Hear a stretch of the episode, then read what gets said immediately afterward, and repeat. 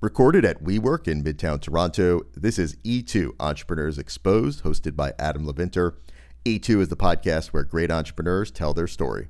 This is E2 Entrepreneurs Exposed, where we speak with all kinds of entrepreneurs and creators doing amazing things in business and beyond. Support for E2 is brought to listeners in part by Iristel, offering better Canadian telecom solutions. With Iristel Business Solutions, companies can streamline communications to reduce complexity and give employees better resources. Visit iristel.com slash solutions for more information. That's I-R-I-S-T-E-L dot com slash solutions for more and the Entrepreneurs Organization and the local chapter in Toronto. Are you a founder of a growing business? EO is the catalyst that enables entrepreneurs to learn and grow from each other. EO members are provided with a continuous cycle of peer to peer networking opportunities, monthly forum meetings, and world class learning events. For more information on joining EO, visit eotoronto.ca and click apply.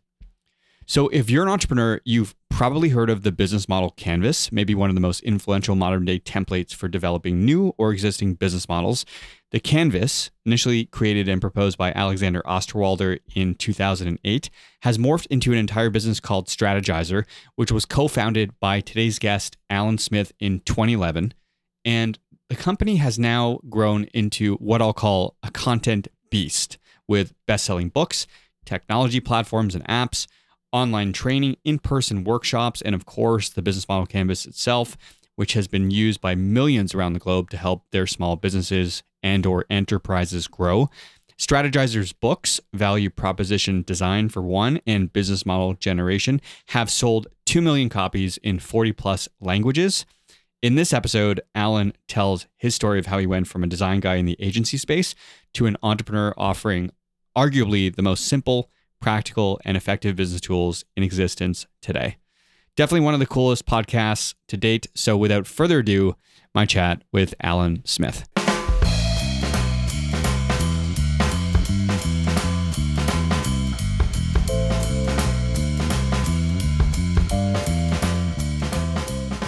Alex's work with respect to the business model Canvas, um, which began in 2008. And then, course, the origins of Strategyzer date back to 2010 uh, when you guys co founded the business.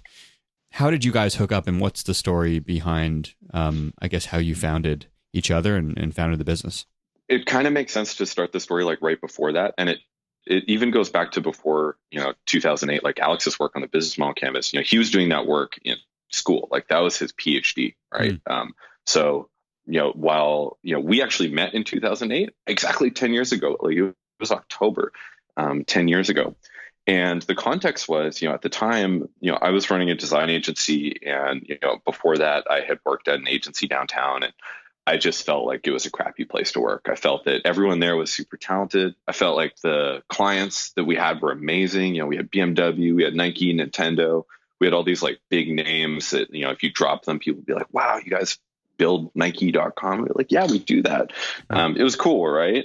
Um, it wasn't the most meaningful work in the world but there was there was opportunity to do really beautiful creative work there and it wasn't getting done. So then i began the movement you know based on that you know basically insight. And so it was me and my business partner pat keenan. We were both basically six months out of design school at the time and he had the sort of same experience on advertising agency he was working at. And we basically got one client. I think it was like a $3000 job and we had $500 in the bank and i was like this is too easy. We just got like six months worth of living expenses covered. Like this is so easy right? We're going to be you know swimming in cash in no time and we're going to be doing the work that we actually want to do and we're going to have the opportunity to build an agency where other people can do the same thing. And so we started we started the movement and we started growing the agency and the the sort of the thing that we didn't know what was going to happen so the sort of surprise we set out to do one thing and then another thing happened which was we kept having ideas for products we started coming up with ideas for businesses. Um, we didn't see them as businesses; we just saw them as products because we were really fresh on that like design guys who build and code stuff mindset. Mm-hmm. And so we just saw problems and product solutions that we could bring to the world that basically clients were bringing to us. You know.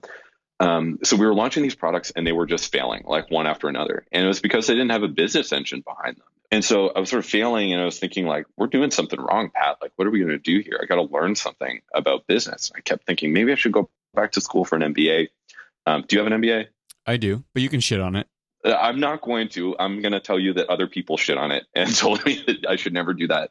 And it's a waste of my time. And so I was like, okay, I took their advice because I trusted them. Um, and I wasn't sure I wanted to spend all that time on like learning business. Um, and they said you should just go to this thing. There's this guy. He's doing this thing. It's kind of like design thinking. You're gonna like it. It'll be a good start. And that's where you know I I spent 100 bucks. I went to this workshop. Alex was just sort of starting to teach the business model canvas. He was fresh off of his PhD. The canvas looked a little bit different at that point in time. And I remember walking in the door and seeing it on the wall and sort of like seeing the stickies go onto it and thinking like oh my god this is like this is the language that i've been looking for this is the thing that could help us make all these like failed business ideas succeed. And even more than that, I was thinking this should be software. This should be something like Adobe Creative Suite, you know, because I was coming from that design background again, right?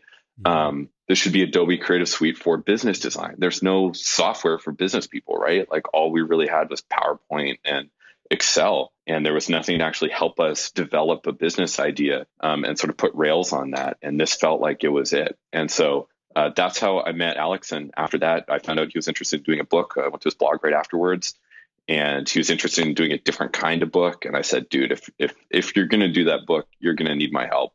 And we had a great call. And I think at the end of the call, we both said, you know, I think this is going to be a good exchange. And uh, here we are, still working together ten years later. Uh, so many questions and directions um, we could go.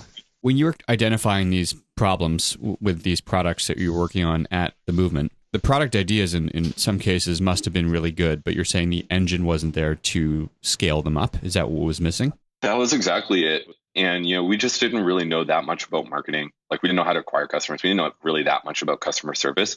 Basically, think about like if you're an entrepreneur and you hired a design studio today to handle building the product, right? Like, you know, like a product agency who, you know, sort of tech design guys. Um, you have to do a lot more beyond you know what what they're doing. And we didn't know any of that stuff right? Like we didn't know anything. We, we didn't know how to sort of really design a clear revenue stream or you know get people to convert. Uh, we didn't know anything about trials. We didn't like none of that stuff man. Yeah like there was nothing beyond basically like the value proposition the core product and uh, the other thing. And we just we didn't invest in it. So I think the other part is too, you know, some founders, even if they don't have the experience from early days, they understand the importance of that. So maybe they they focus on the right thing first. Like the product matters, right? The problem matters. But so does all the other stuff. We just didn't see value in that. Like we were just too dumb. Like we just we didn't get it, man. You meet Alex, you're obviously inspired by his work. And you, you mentioned that if you're going to do the book, then let me help you with it kind of thing. How does this become a business? And and when do you decide to pivot over from the movement and say, okay, so I've worked on this agency for the last five, six years. Now it's time to jump over to Strategyzer. There's way more opportunity here. This is the vision. You know, Alex is my co-founder. He's the guy. Like, how did that shift happen? It was kind of like a, it was a really gradual shift, to be honest. It wasn't like a, I think there actually was one moment, but it's not as clean as you might think. The way that it happened was we we decided to wind down the movement because we never really, again, like we just weren't paying attention to the right things. It was it was our first real business, you know, out of school. You know, I'd worked on a bunch of other hustles before that, but as far as like our first real business, we never grew it to the point where you know we could sell the agency or anything like that. You're only as good as your last, I guess, project in a way. Yeah, basically. And, you know, we had, you know, added employees and, you know, figured out a whole bunch of stuff there, but uh, we we hadn't figured out how to sell or like extract ourselves from the business. Um, partially because that wasn't even something we knew we needed to do at the time. Again, like we just we didn't get it right. Moving forward, you know, I was Alex and I were thinking, okay, well maybe there's an experiment here, right? Like if this is a method that people are really going to use. So we finished the book in about end of 2009 launched it early 2010, sort of first self-published edition, and it was starting to gain some traction. Like in that year, it did really well, and then we signed over to Wiley, the publisher. And we were like, well, if this is a method people are really going to use, and we both want to build software, let's start with something small. We'll build an iPad app. And the iPad was just sort of coming out 2010, right? Mm-hmm. And we figured, well, maybe there's an opportunity for like a touch, you know, interface thing. And this could be cool, right? This could be really cool. Let's do it. So we built this iPad app and launched it, and it started to work. And I do remember actually, you know, there was one day where I, I remember sitting in the boardroom at Center for Social Innovation on Spadina Street here in Toronto. And I kind of had to make a decision. And I realized I couldn't work on all three of these projects anymore. One of them had to become more full time. And I talked about it with my wife a little bit later on that day and uh, just said, okay, I guess I have to sort of go all in on this thing now. Um, and at that point in time, it was there was enough traction there. We weren't quite sure what the future looked like, but we did have a vision for it, and that's what made me choose choose that project and, and choose Strategyzer. As you described, so you had two other side hustles in this one.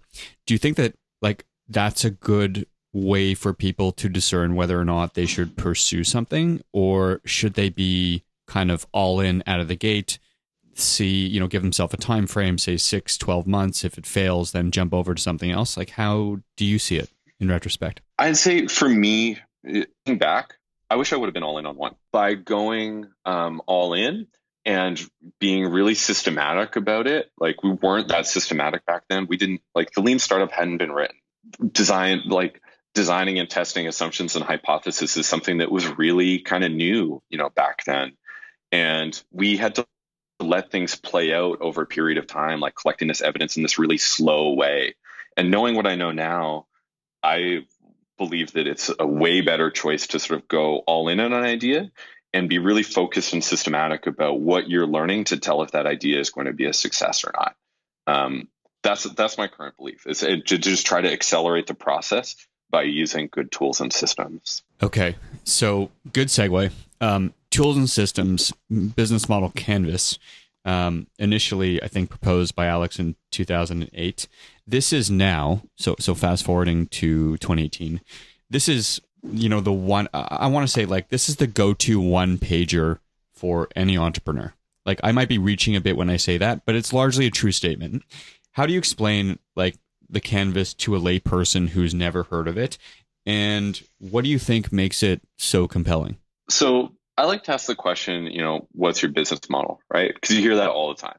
Like talking about a new business idea with somebody, ultimately anybody who knows anything about business and even people who don't right are going to say hey well what's the business model right Yep. And then you ask yourself, well, okay, well, wait a minute. Like, would my partners answer this question in the same way? Am I actually going to be talking about the things that this person's actually asking about when they ask that question?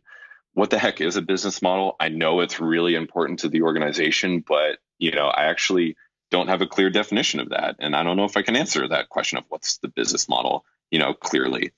So for me, you know, that just asking the question like, well, what's the business model? And and pointing out that, you know, this is something that people are really, really fuzzy on.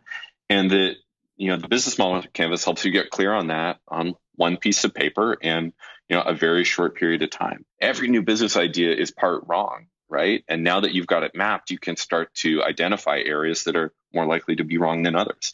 And you can start to iterate and say okay well what do we need to learn um, to either prove or disprove this component? You know whether you're looking at the desirability component of it you know the value proposition the problem uh, that you're solving for the the feasibility is this something you can actually build um, or the viability is this an area where you're actually going to be able to make money?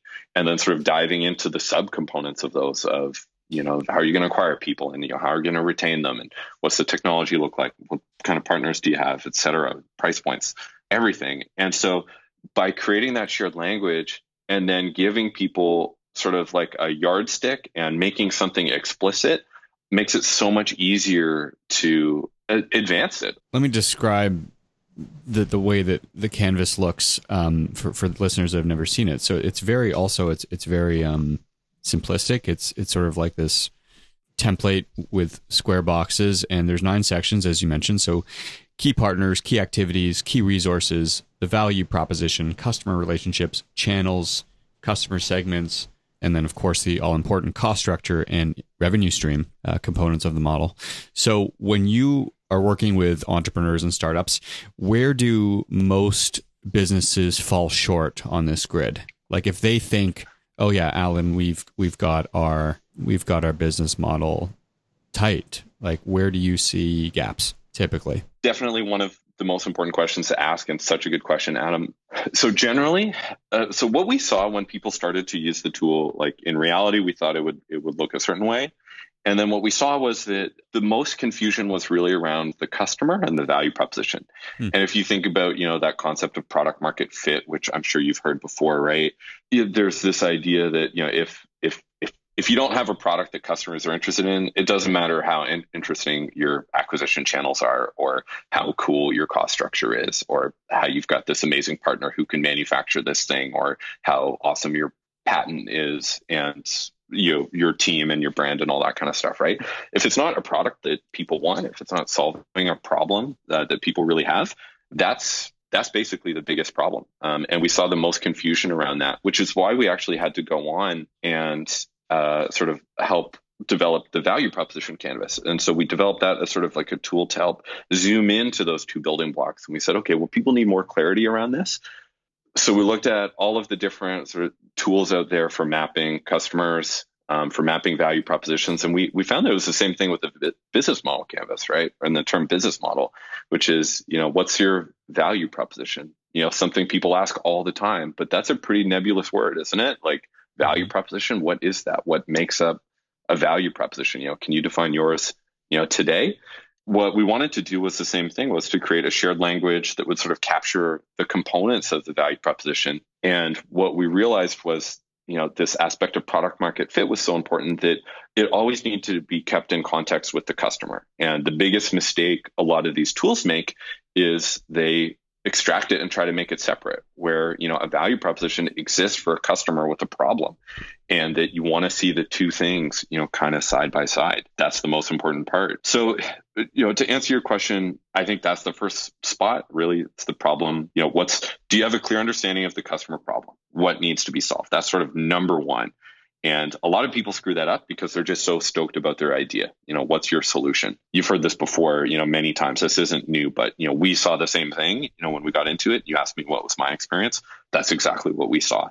And then from there, you know, the the next thing people screw up, and this is what I screwed up in my early business is where do you get customers for this thing? You know, how do you market it? How do you acquire? And so that's sort of like going through the channels, you know, box. And then how do you retain customers? You know, if they sort of, you know, come in and out constantly, then is, is that really a business that's going to succeed long term, right? Um, not so much. And then from there, you know, usually the viability is the next component that goes wrong. Are you actually able to charge enough money for this thing uh, based on the cost structure? And then lastly is the area where most people focus first, which is the the feasibility, which is you know, can we build this? The technical risk that this thing can actually get built. You know, not many businesses fail because they built they they weren't able to build the technology. So many more businesses fail because they built something that nobody cared about. It's, you know, and it's not because the competition either. Everybody freaks out about competition. Hey, where's where's competition in this business model canvas? It's like, well, that's separate. You know, you can't control that. And, you know, most most businesses when they fail, it's, you know, it's not it's not murder, it's suicide. You know, you mm-hmm. you, you screw up your own stuff. Okay, so I will come back to the competition because I have a question on that. But but first, the value proposition canvas, which you mentioned, sort of a derivative of the original business model canvas. Um, you have others, right? Now you have other um, derivations of, of the templates. What's the process you and your team go through to uh, develop and extract and create these other canvases? I'll say straight up front is, you know, part of it's just talent, like it's, it's just magic. You know, Alex is really good at finding categories. That's, you know, one of his, you know, unique abilities. Mm. But so sort of like a first draft, you know, often you know, sort of comes from him. What we do is we like to test that with customers and in workshops. And I know Dan Sullivan from Strategic Coach sort of goes through a similar process. And, you know, first, you know, saying, you know, sort of describing a problem. So, you know, how do you understand your customer, right? You know, isn't it hard to know what your customer's problems are, uh, you know, what their pains and gains are? How do you map that clearly in an actionable way? And if people in the crowd are sort of nodding and being like, yep, I have problems with that, that's difficult. We have you know how are you doing this today and you hear you know all these answers and nobody's really satisfied with that it's like okay well this is a good problem okay that you know step number one step number two is okay well we've started to create something which is basically mapping out the elements of that problem what needs to be paid attention to the second part is really the shape And so thinking about is there sort of like a natural process here? So the business model canvas, for example, flows left to right because of Michael Porter's original value chain stuff, which a lot of people are familiar with, where on the left you sort of got production and on the right you've got, you know, consumption and the customer. The value proposition canvas, you know, we we when we first made the first version of it, people were like, "Oh, cool! This is like the business model canvas 2.0." It's like, no, no, no, it's not. This is actually for a separate problem. so we yeah. we tried to make it like a circle and a square, and it's like it just looks completely different. Like I can draw it, you know, in a quarter of an inch space and a business model canvas, and you can clearly identify which is which. You know, so we try to give each tool kind of like a unique shape. One of the the core rules that we like to follow in our content team is that things are mutually exclusive and collectively exhaustive.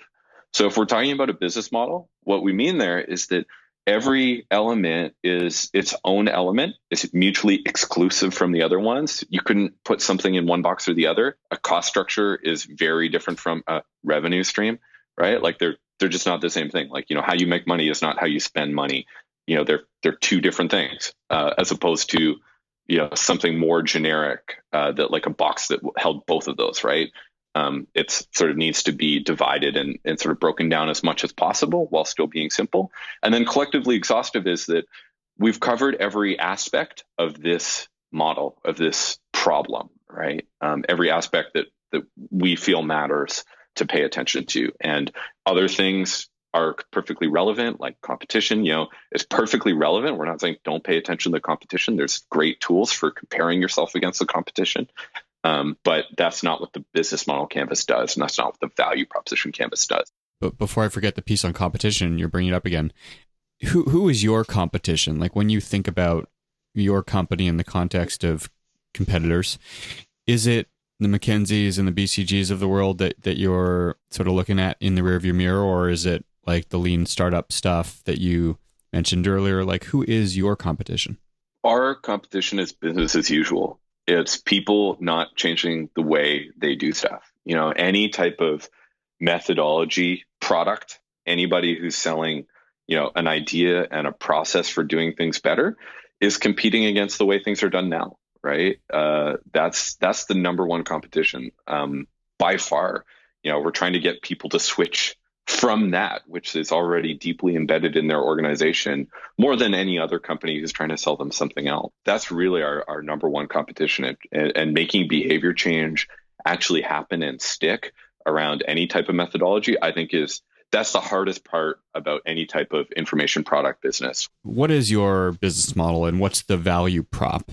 Like when somebody comes to you, a prospective client, and then I'll ask you about um, uh, sort of a, different spin on the question. But let's start here. When when a company comes to you and, and says, "Okay, strategyzer, uh, what's the model and what's really the value prop if we're going to work with you?" How do you answer that question? Well, I think you know if most people who know about sales would say, you know, that's that's really interesting. Let me let me hear a little bit more about your business so I can tell you about how we'd work with you, right? The reality is that lots of people uh, who buy our stuff have different problems and are, you know, solving for a different problem. And in some sense, our tools are fairly horizontal and they work in a lot of spaces. So, for example, if we're talking about a business model and a value proposition, you know, can you think of a business that doesn't have one of those things? Right? Like uh, not one that's in business that I know of uh, anyway, right? So that's a pretty wide customer base, um, and not one that's really easy to create a unified value proposition for in terms of the actual pain that they're experiencing. So if if let's say you're working in you know an accelerator in a big company.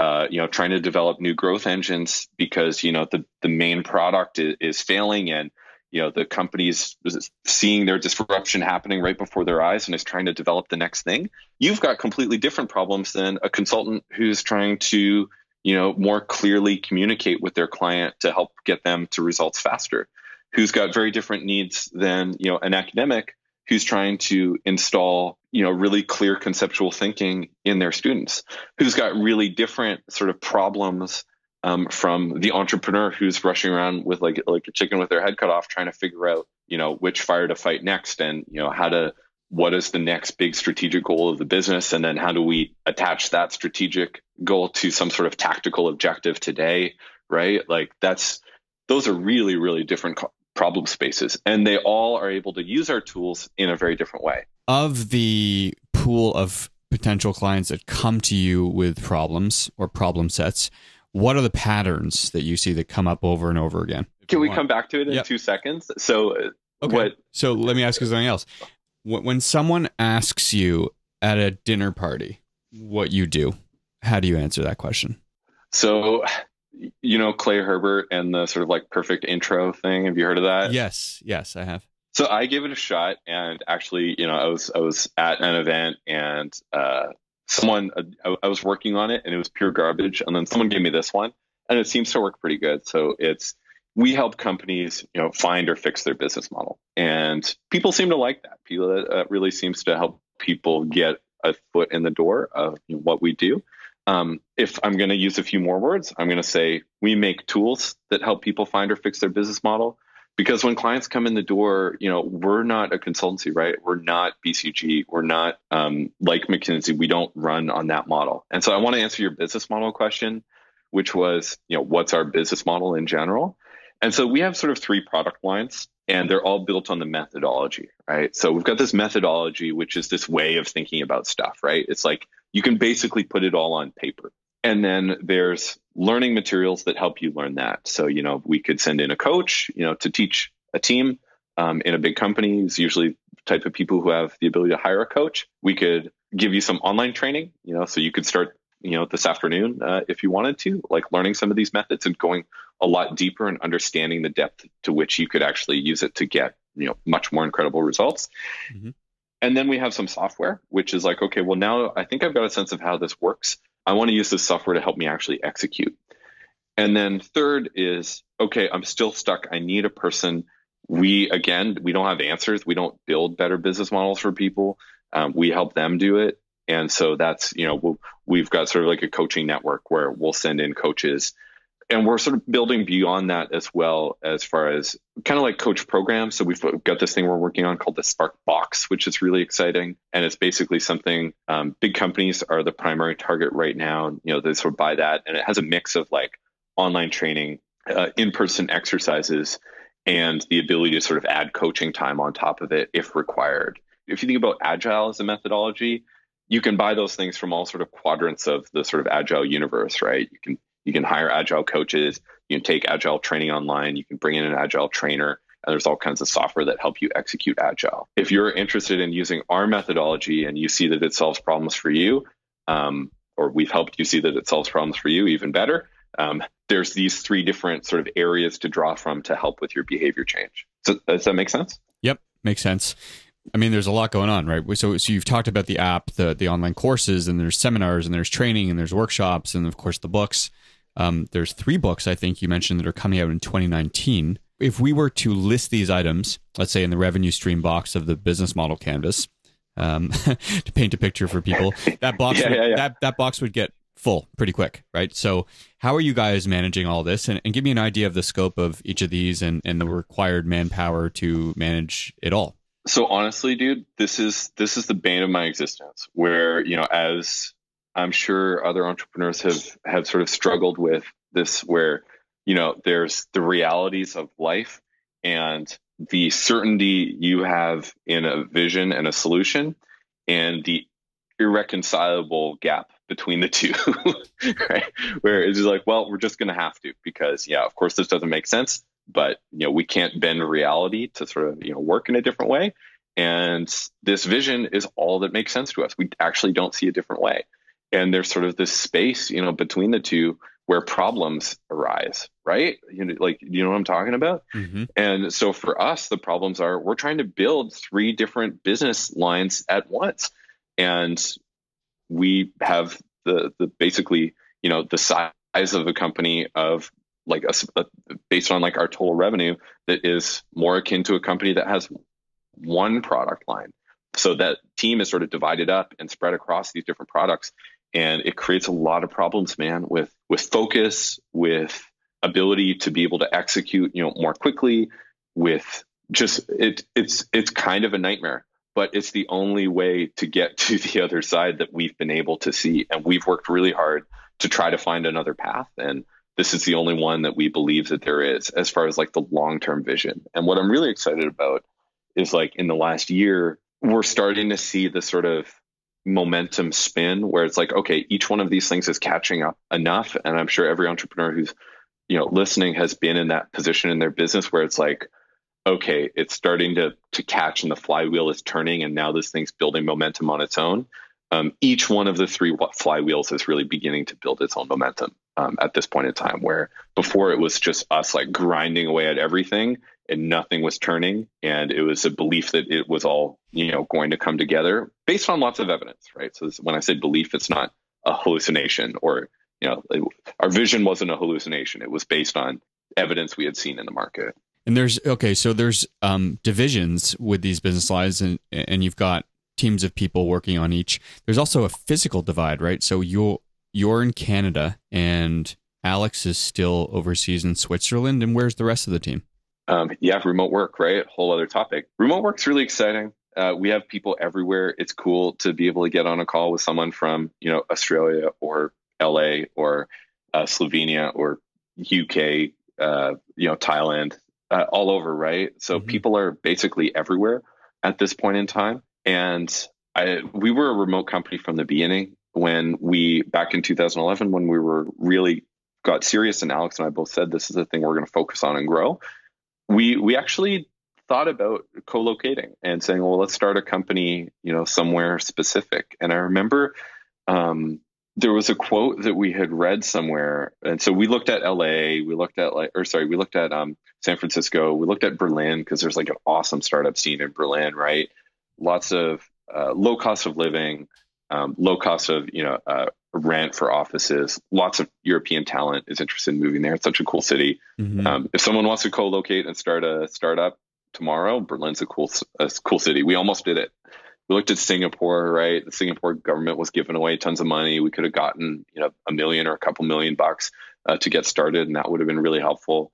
Mm. Um, it, there was there was a lot of options, and at the end of the day, I think it was one quote that we read, which was, "Entrepreneurs are most successful when they start in a market that they know. And the reasons for that were basically connections to talent, connections to their personal life and their family that, you know, sort of add strength there. And some third thing that I don't even remember, but it was basically the strength of your personal and professional network in an area that you had lived before far outweighed the benefits of moving somewhere that had different stuff than what you had where, where you were living. And so we and thought, the, okay, of course, well, the understanding of the potential group of early customers right? If you understand the culture where you are, um, probably higher probability that you could test and be successful locally than say a brand new market that you don't understand. Definitely. That wasn't a, a, a, concern for us because we were getting a lot of global interest. Like the book had really spread around a lot at mm-hmm. that point in time. So we were looking at people from all over the world. So yeah, we decided to go remote. And you know, remote's been it's been a really I don't know, it's it's it kind of feels natural, I guess, and sort of more and more companies are doing it. I don't know how often you get to talk about remote uh, on the podcast with people, but not a ton actually. So there's a couple of questions. we don't have that much time left, but I will ask you this about remote work. Um, when you hire talent, how do you f- find, I don't know, the best of the best for for your company and your mission? Um, when you can't physically interview them or uh, easily meet them in person or or really go through a local recruiter or anything like that?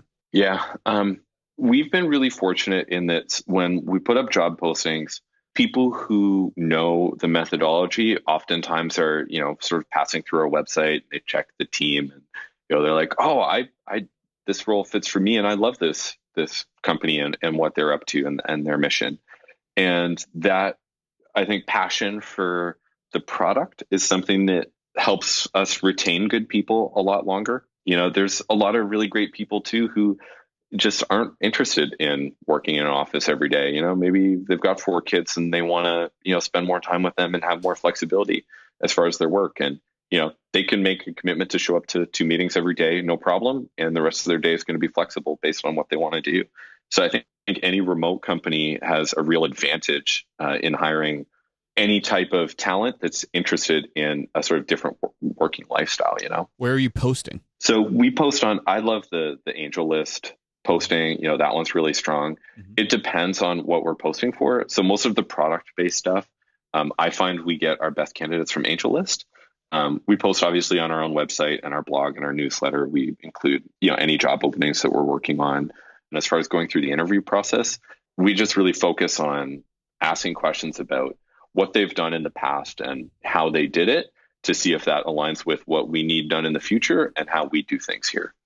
And so meeting in person doesn't necessarily help me do that better. Are there any questions related to how this person might fit culturally? So we've got our this is it's really hilarious. We actually didn't even have company values. I don't know about you, but for a long time we just thought they were BS. Like, why even bother with company values? You put some stuff on the wall, and you know everyone walks past it every day, and we don't even have walls. So how is that going to work?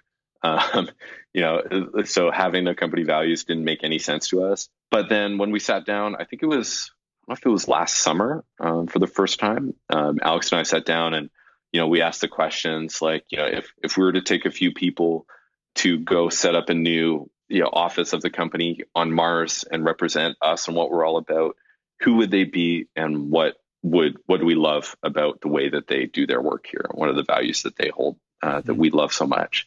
and that really helped us. and then you know we also ask okay well what has what have we been successful at? And like what have we done in the past that's really worked for us that's been different that feels like it was driven by value right? So having those company values we ask a couple questions that feel like they're kind of related to that stuff but honestly not that many. Um, it's really much more driven on previous experience and someone's basically tenacity to uh, sort of attack the problem not how might you do something in the future. It's really how have you performed in the past? And it's more of like a soft heuristic of does this align with these values okay so i'm going to come back to the pattern stuff now but i'm going to spin it a different way for you so i'll say that there's like a bit of folklore surrounding the tools strategyzer puts out mostly that this stuff let's say is for startups and that's definitely not the case but startups is probably a big um, world for you guys. But but let's get the record clear. Uh, enterprise is a huge source of business for you guys. Uh, GE, Microsoft, Panasonic, Mastercard. These are all clients that you've worked with. There are many other big enterprises that are on your site. People could look them up.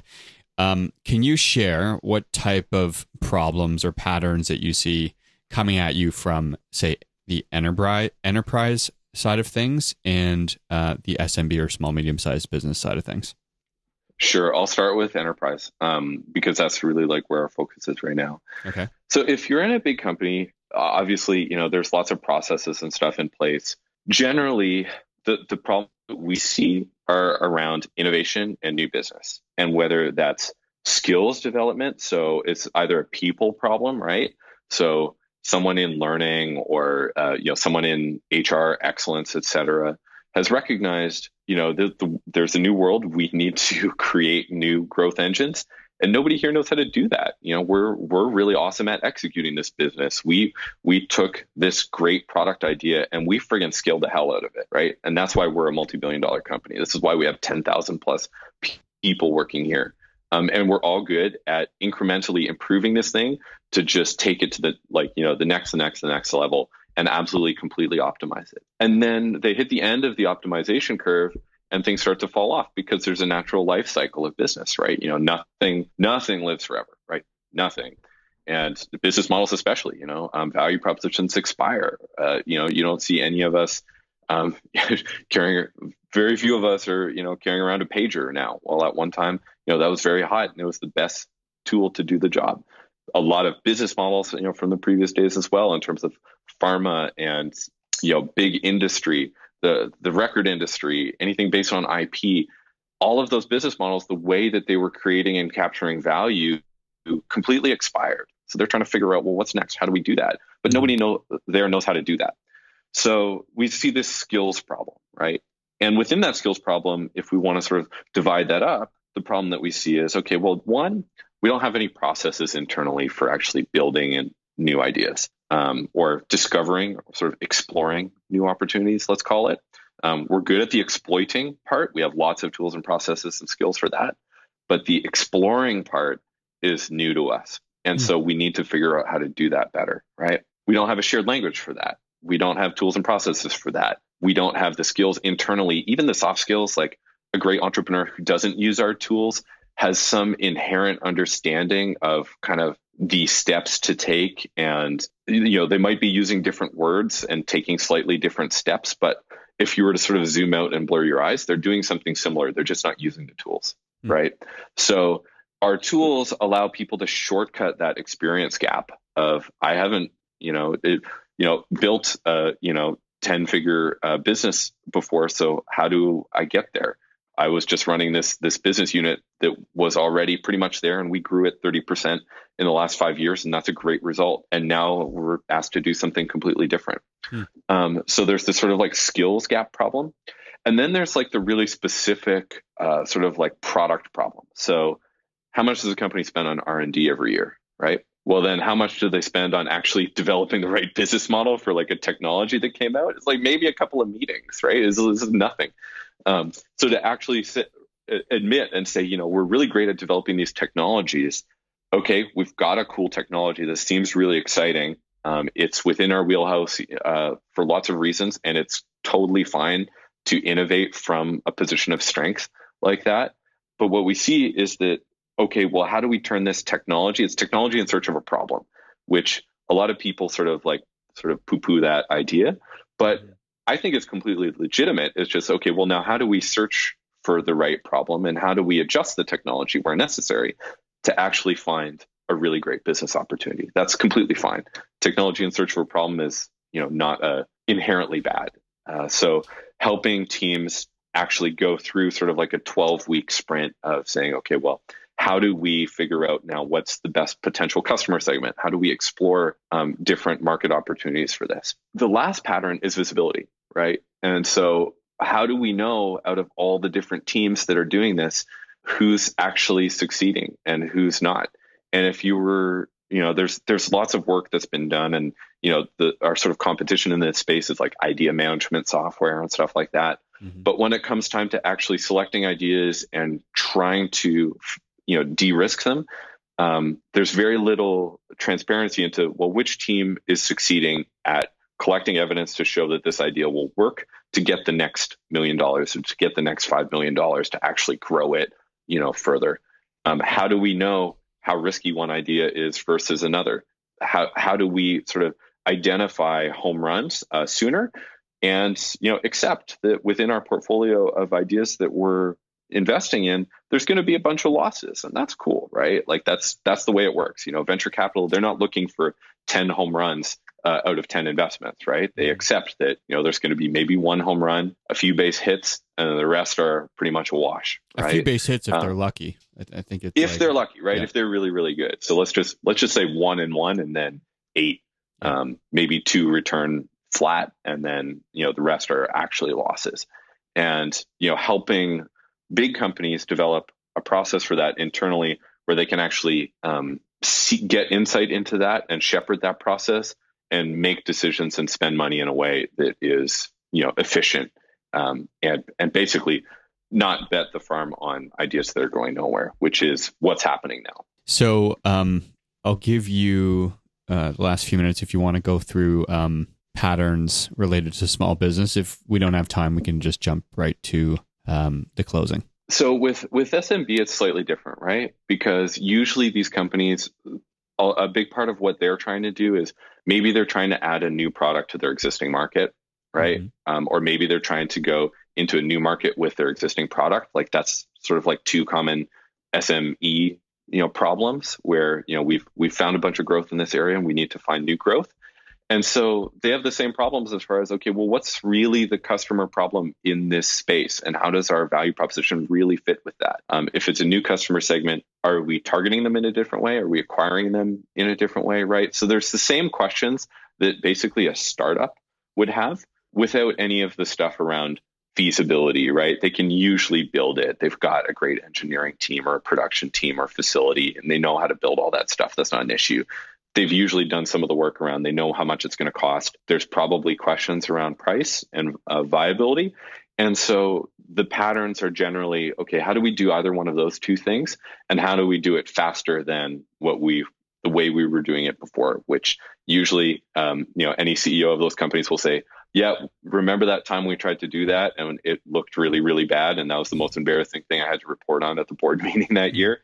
Um, that's the pattern that we see, you know, in sort of like the SME world. Got it. Well, this has been um, an awesome hour of conversation. I, I, will just quickly plug your two things that I, I just love uh, and use on a regular basis, which is uh, one, the business model canvas, and the book, Business Model Generation. But where do you want to point users to? Um, just come to strategyzer.com and check out what we got. There's lots and lots of free resources and ways for you to get involved with the content see how it works for you. Strategyzer uh, spelled with a Y. Strategy with a Z E R or Z E R for uh, your American listeners. Yeah. All right. This has been awesome. Alan, thanks for taking the time. Adam, thanks for listening to me jibber jabber about this stuff. This will be great. All right. Thanks, man. Talk soon. Talk to you later. Thank you for listening and being a part of E2. E2 is brought to listeners in part by Scriberbase, building subscription businesses for retail brands. Visit scriberbase.com for more info. Indochino, made to measure suits and shirts at a great price. More at Indochino.com. And WeWork. WeWork is a global network of workspaces where people and companies grow together. WeWork, where businesses thrive. More at WeWork.com. Your positive support means a lot to us. So if you enjoyed this episode, please subscribe to the podcast on iTunes, Google Play, or wherever you consume your audio. Until next time, make today count with whatever it is you're working on.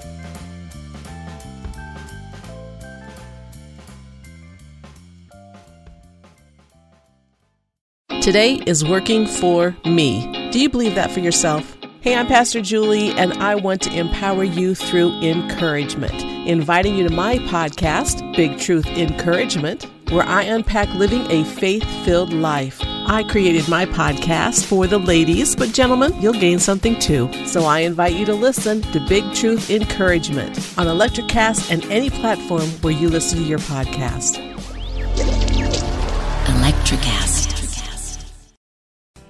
Hey, it's Tim from 50 Years of Music with 50 Year Old White Guys, the comedy podcast you had no idea you needed. Join Ben, Jeff, and me as we continue our musical road trip back through the years and around the globe. See, just when you thought all white guys were like Joe Rogan, you come across three educators trying to remember when we were cool. 50 years of music with 50 year old white guys. Electrocast. Electrocast.